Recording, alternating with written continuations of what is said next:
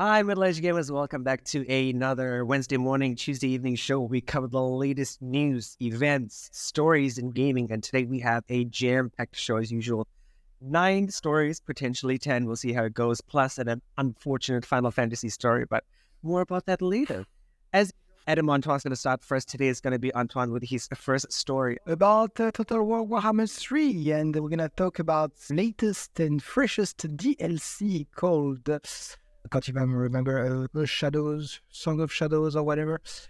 Anyway, it's coming out on August 31st. It's $30 on Steam right now, and if you pre-order, it's 10% off, so it's $30 instead of 33 if that makes any difference. And in this DLC, co- compared to the first two, the first one was introducing the Ogre race, which was terribly reviewed. A second one introduced more, oh yeah, the, the four Chaos Lords, which was clearly reviewed. And on this one, instead of introducing some uh, new factions, it's fleshing out the first one. So it's fleshing out Tzeentch. Remember, I talked about Tzeentch uh, a while ago in one of our old podcasts saying that it was really hard to play with the bad guys because you diplomatically, it's really hard to get any alliance, or basically can't. So you're always under attack. Here, you're getting a new a new hero with a changeling of Tzeentch. You get a new dragon with Grand Cathay. You add the Iron and the Storm Dragon. Now you also have the Jade Dragon, which is a much easier faction because are humans from completely at the right of the map with no one to threaten them in the right. So it's much easier to start with. I don't know exactly where the Jade Dragon will start, but Yuan Bo of Grand Cathay might be a safe bet. Again, that's a faction which was already quite fleshed out with a good mechanic, but only two lords to start with. Here you have a, third one. And with Kislev, which to me was quite tough simply because you're in middle of the map with the Empire of Human under you, which kind of supports you, Chaos on top, and Dwarf who completely lose it at some point in the game and completely destroyed my game at anyway that was quite tough. And here you, I'm sure you know the myth of uh, Baba Yaga, this Russian witch with the cabin in the wood with the chicken legs. Here it's Mother Ostankya. So that's basically Baba Yaga. She's a witch in the woods with a little weird hut. And she's commanding some all manner of nature related to Russian folklore.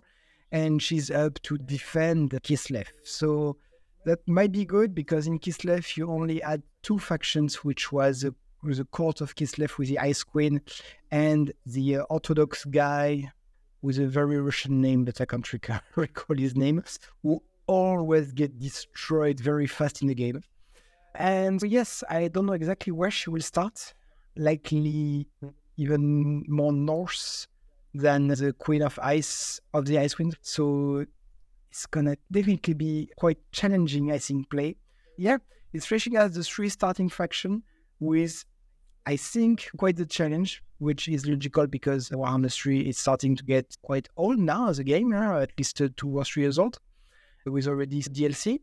And no little quiz. Guys, it's a DLC which doesn't introduce factions. What does it introduce actually? It introduces, uh, they expand the roster with 11 additional units. There's a nine new regiment of honor here, your base units, but of honor, meaning they are overpowered and you need to fill certain condition to buy them. But you usually put them with your strongest army to, to get an elite army among your your nine or ten armies. And basically that's it. You have three new three new heroes to start with. You have a bit more units. You have a bit more regiments of renown. I don't believe there's many mechanic change because again it just flesh out existing existing factions. So it's not like you're gonna get a new faction with a completely different mechanic, or would be completely different from Dwarf, for instance. At thirty dollars a DLC, do you think I'm gonna buy it? No. Do you think I recommend people to buy it? I'm gonna say no. My recommendation, as usual, wait for a few years to get a Steam sale to get all the DLC, DLCs at one, at once. Hopefully at I don't know ten or twenty dollars because they just try to do the civilizations thing, but just badly. Because I was talking to Korean before, he knows in civilization five, six, whatever, yes, they do tons of DLCs, adding one or two civilizations at a time. But usually they add a civilization, they add a story pack, and they add all of these for 10 $12. Here you get three new heroes. So basically, I want to say three new stories. Yeah, but there's not really, there's no revolution anywhere. No revolution mechanics, and you pay all of this for $30. After you got very bad reviews on the Ogre, the first DLC, there was really bad reviews. Even on Steam, if you go there, that it's quite, it's not even mixed reviews, it's quite negative, right? Simply because it was, you're adding a new faction, which is the Ogre, which is one of the most iconic faction of the East. And apparently the gameplay is really boring. So yeah, that's just, I don't know exactly what happened there, but they are not doing so good with DLCs again, wait for Steam sale in a couple of years and try your hand. That's what I'm gonna do, as usual, of course. That's really what I recommend. Just wait and see what the reviews will be. If it's very positive, go ahead. But just don't believe it. Call me pessimistic or something like this. But are there many thoughts? No, not really. I'm of a different mindset. I think if you really like a game, you should support the dev and grab it when you can rather than just necessarily waiting. But uh, yeah, I've never played a Warhammer Total War game. I played the Shogun Total War and Rome Total War, but never one of the Warhammer ones. I'd agree for independence, you would use money. I'm sure the Total War, who is it was doing this already? Yeah. Consumer. consumer. Yeah, that's so poor guys. Let me ask you guys a question, right? Do you think we've moved into a, an era of gaming, and I this is what I think that where companies realize there are whales who are willing to spend hundred dollars or thirty dollars for a DLC, or Marvel Snap just did this where they have you can spend hundred dollars and get a huge number of credits, a huge number of boosters, which allow you to increase your ranking. And they was they said they were only going to do it once, but they just did it last month for a second time where you could spend hundred dollars and get this huge advantage. And people are like, why? But I feel like not just for Warhammer, but I've seen games have these like exorbitant DLCs or buy this character, this game, and yes, Apex Legends seems to like ring a bell. Adam was talking about like character expansions and stuff. I don't know. I, I feel like gaming studios are like, yes, there are whales and they are willing to pay more money for stuff. I doubt it for sure, but maybe this is the era that we're in gaming. Did you see the burger meme on this? No. In in the year two, there's a little burger, full burger, nice burger, full burger. Year 2000, your game, you have everything on your burger. You have your tomatoes, your lettuce, your meat, everything. 2010, you have your burger with your meat, but you have the tomato and the salad DLC. And in right. tw- 2020, you you buy your game, you just have the bread. the meat comes in DLC, and DLC 2 is the tomatoes, DLC 3 is the, and the DLC 4 is the mayo. We can make more money with live service game or not even live service game, just basic game and add the core component of the game after. You you actually have to force the player to spend twice the amount for the game you would have entirely for free. not for free, but a full game in the year in the 2000s. That's what it is. What do you think, Adam? I think it's a little more complicated than that. For example, if you look at the production costs of games way back when they were much lower, games are getting bigger now games are costing more than some movies to make. And when pri- game prices went up to $70, people complained. They're like, I, I don't want to pay $70. I wanted to stay at $60. And at least games are getting more expensive to make. If we're make if we're selling it at the same price, you got to make up that money somehow. And DLC was the solution to to do that. And and so I think it's one of those things where it's complicated. If we want these big games, you do have to pay for it somehow. And some there are different solutions. One way is just to raise the price of a game. One way is to add a lot of DLC, and one way is to do the microtransaction route and say, hey, do something like Apex where you can buy a skin, but a skin could be ten dollars US. If you've bought seven skins in the game, you've already spent the price of a full game, and this game is has dozens upon dozens of skins. So you could easily spend more than you would have on a regular game. So yeah, I think it's a, I think it's just the complexities of economy and trying to get the most bang for your buck and get the most buck for your bang. But that I entirely agree with you. In it depends what type of DLC. If it's the Witcher DLC, which adds to the story, or a Skyrim DLC, which adds content, new mechanic, new story, very happy to pay for it. If it's one of these, I say, I don't say Japanese game, but take any RPG. How many? Take a Tales. Uh, thank you. That's my cat playing with my microphone. Take any Tales of Tales of, right? How many DLC do you have? Uh, yeah, have your party as uh, with a Japanese uh, schoolgirl uniform, or relax casual uniform, or XYZ or swimsuits, or you see them all the time, right? That's cosmetic, and if you want to spend to support the studio, it's fine, fair enough, no worries. But don't put your core component that should have been included in the game at first as a DLC. That's for me, that's just not correct. After, if it's just cosmetic or if it's a DLC which add to story like a Witcher, Blood and Wine, which is fantastic, yes, absolutely. That's fine. Horizon Not Forbidden West like Zero Dawn with with the Banuk DLC. That was nice.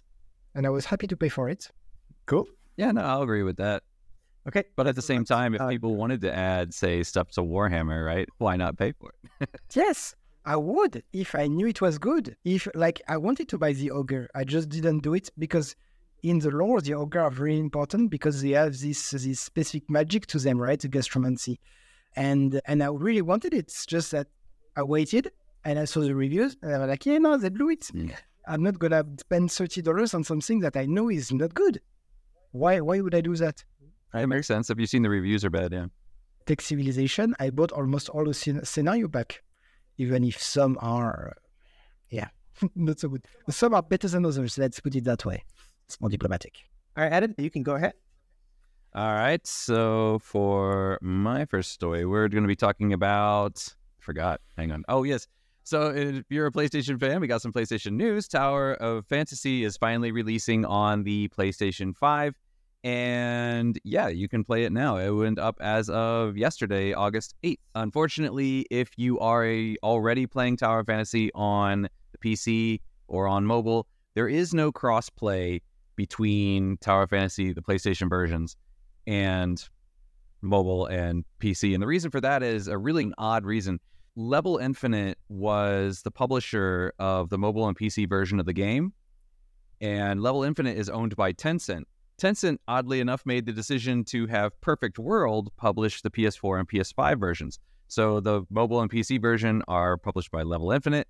The PS4, PS5 version are published by Perfect World. And because these two, because there's two different publishers, technically they're two different versions of the game. So they're going to be getting updates and things like that at different times. And because of that, they're actually the two versions are not compatible with each other. So if you are a Tower of Fantasy fan and you've been playing on mobile and you have a PS5 or a PS4 and you want to play it on your PS5 or PS4, you're going to have to start over. You can't just use your old character. So keep that in mind. But yeah, if you have not played the game or if you're willing to start a new character, then you can pick this up on PS4, PS5, and it is completely free. There were some people that were confused because it did say that there was, you could pre order it and there was like a price for the pre order it. But that price was actually more for the benefits of pre ordering, not for the game itself. The game itself is free, but if you had pre ordered it, you would get some bonus stuff. So that price was for that. But so yeah, so now if you want to, you can just download it for free and go ahead and play. Sweet. Do either of you want to remind the audience what is Tower Fantasy? Antoine played it, right? I tried because uh, if you recall, Eric, who came to our show a year ago, and uh, was my neighbor, is a big fan of all this uh, gacha game at Tonka Rail, uh, Tower Fantasy. And yeah, it's an open world gacha world, which I won't tell you much about it because unfortunately it bore me after about 10 hours. But it's good. I'll be honest, it's good. It's just it bored me because it's just not really the, my kind of game but the quality is good. There's lots of quests. There's a big open world. There's plenty of stuff to do. The gacha system is inter- entertaining and doesn't force you to micro micro transact every two seconds. It's honestly for a free game. It's I really encourage you to play. See if you like it. I know that Eric is uh, completely hooked on it, and I understand. Just not my thing. Um, again, I'm much more a Total War Warhammer kind of thing, like strategy game. But yeah, I, I really think it's gonna it's gonna do great. It's just a shame about this uh, lack of compatibility. Uh, I don't know exactly what happened there. Maybe some money story uh, behind it, publisher publisher game. But again, if, if you never tried it, or even if you just want to restart, it's gonna look great on the PS5 on the big screen. It's gonna it's gonna be great. Yeah, from what I've heard, Tower Fantasy kind of has a reputation for making really weird and bad decisions, like time gating things and things like that. Or so apparently they were saying, I guess we're on version 3.0 now, and version 3.1 was like seriously time gated because it was designed as a mobile game. And you play it for a while, and it's kind of like, okay, I'm I can't really do much more. I have to wait for my time gates or something like that. If I want to unlock a certain chest, I have to wait like 86 hours for the chest to come back or something like that. You just there's nothing mm-hmm. to do for a really long time.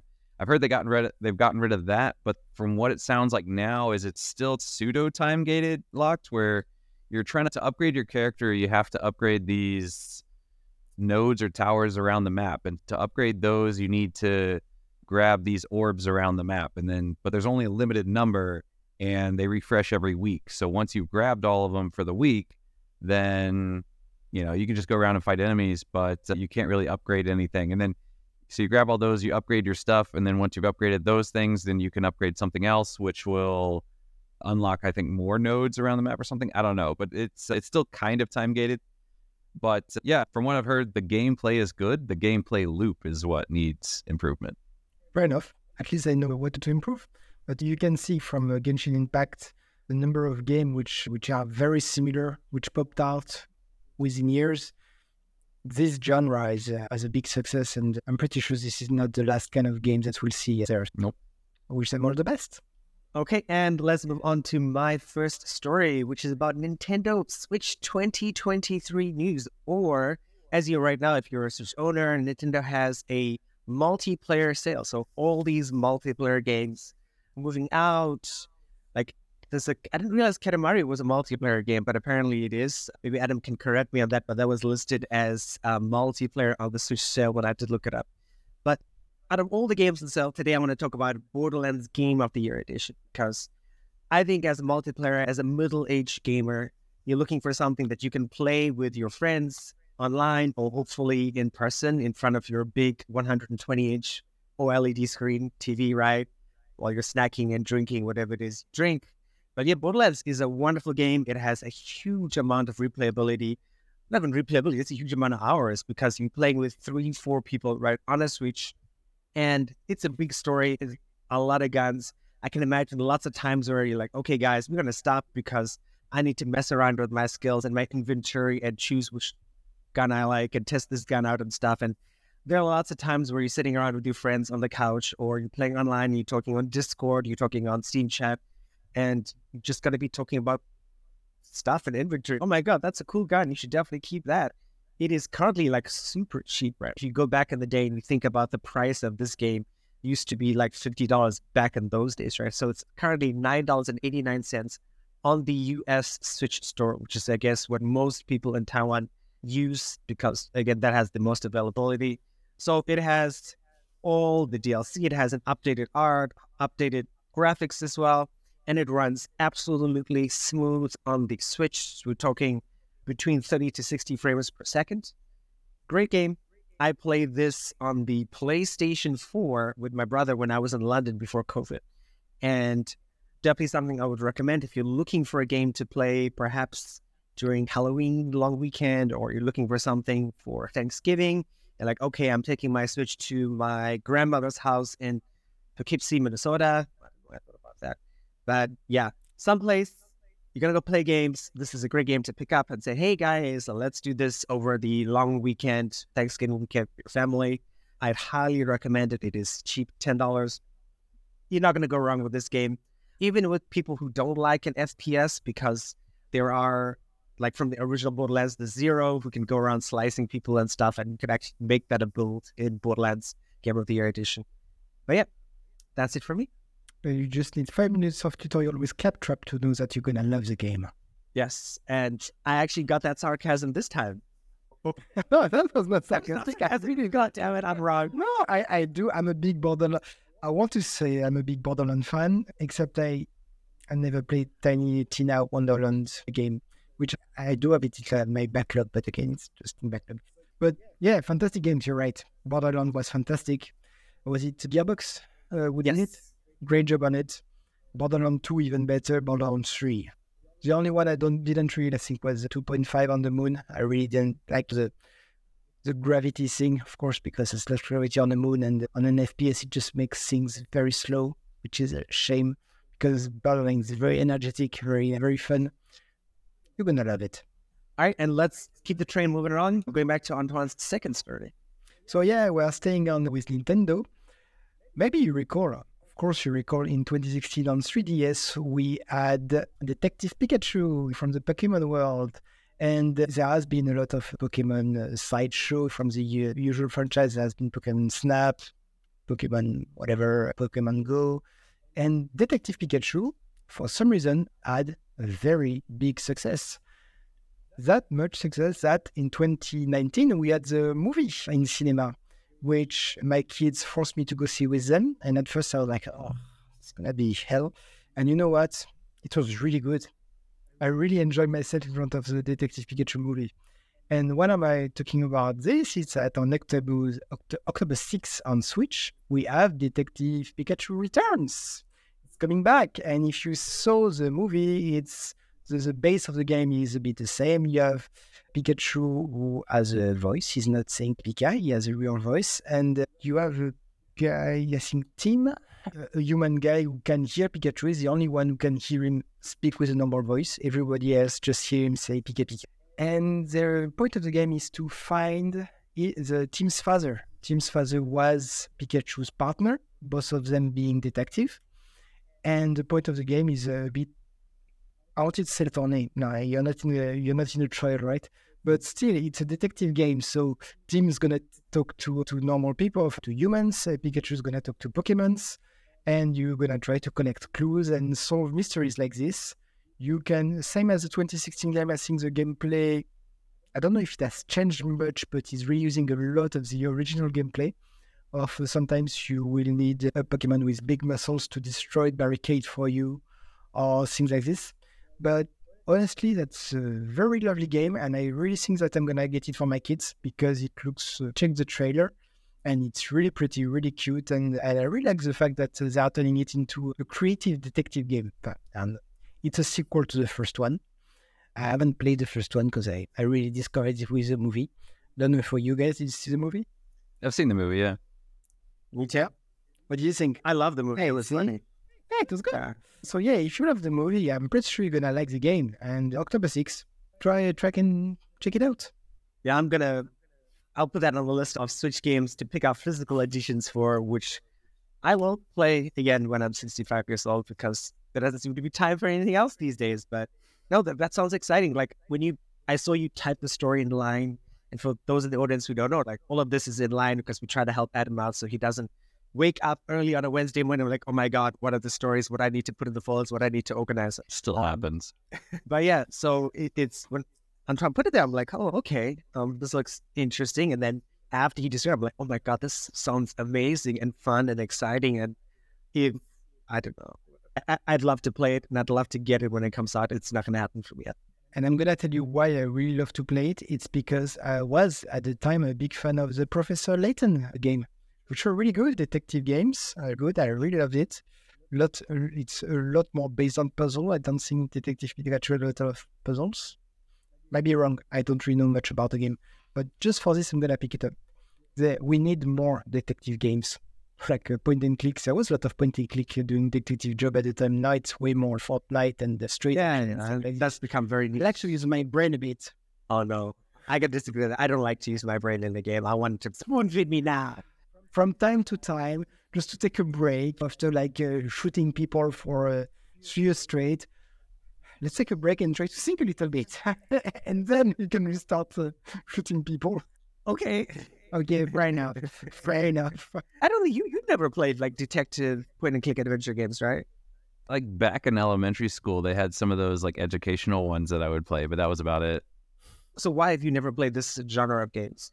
The LucasArts games Luke Tentacles, all the Indiana Jones, all of this. This was good. I don't know. Probably because when, like I said, we played. I don't remember what they were called, but there was like, yeah, there there were like those really old early '90s like educational type games like Math Blaster and that sort of thing. But then these ones were similar. Like it was more like a Carmen Sandiego kind of thing.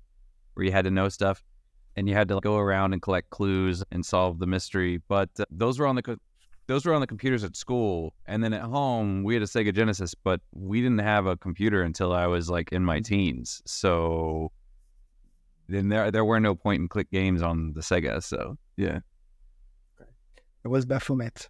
Baphomet. Mm. Bad format. The Knights of Oh, bad format. no no Baph- Ba- Bapho- no Baphomet. The Knights of Baphomet. What is that? I don't remember that one. Knights of Baphomet. I'm gonna put a link. Just keep talking. I'm gonna cut my cut my. Okay. Uh, all right, Adam, go ahead with your second story.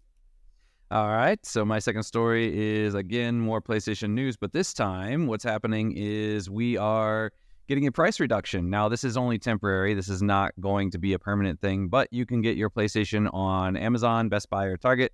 You can order it online, and it'll be fifty. It'll be fifty dollars off. So you can pay four fifty instead of the five hundred or four ninety nine price. I guess technically it'd be four forty nine. DualSense controllers are also on sale.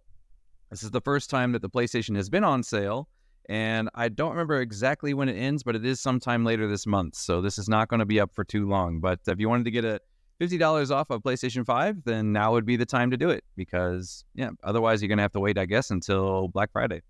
So, what comes in a standard PlayStation package? It's the PlayStation, one controller, and a game. Usually it's the PlayStation One controller and all the wires you need.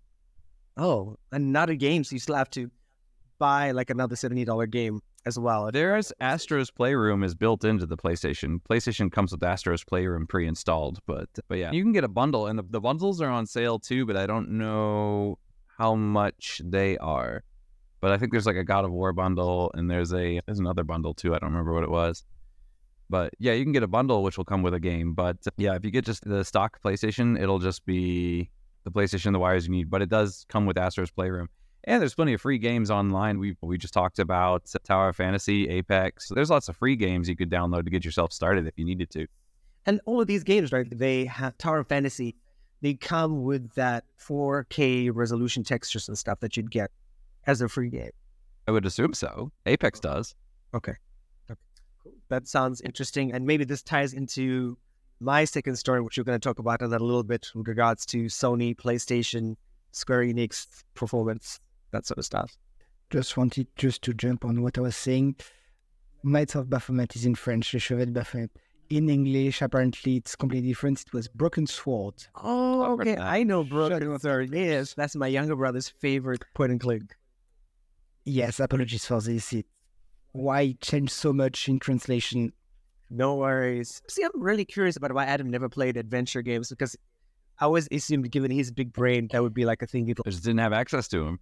Yeah, which makes sense. I adventure games to me were like the category where because I had two other brothers.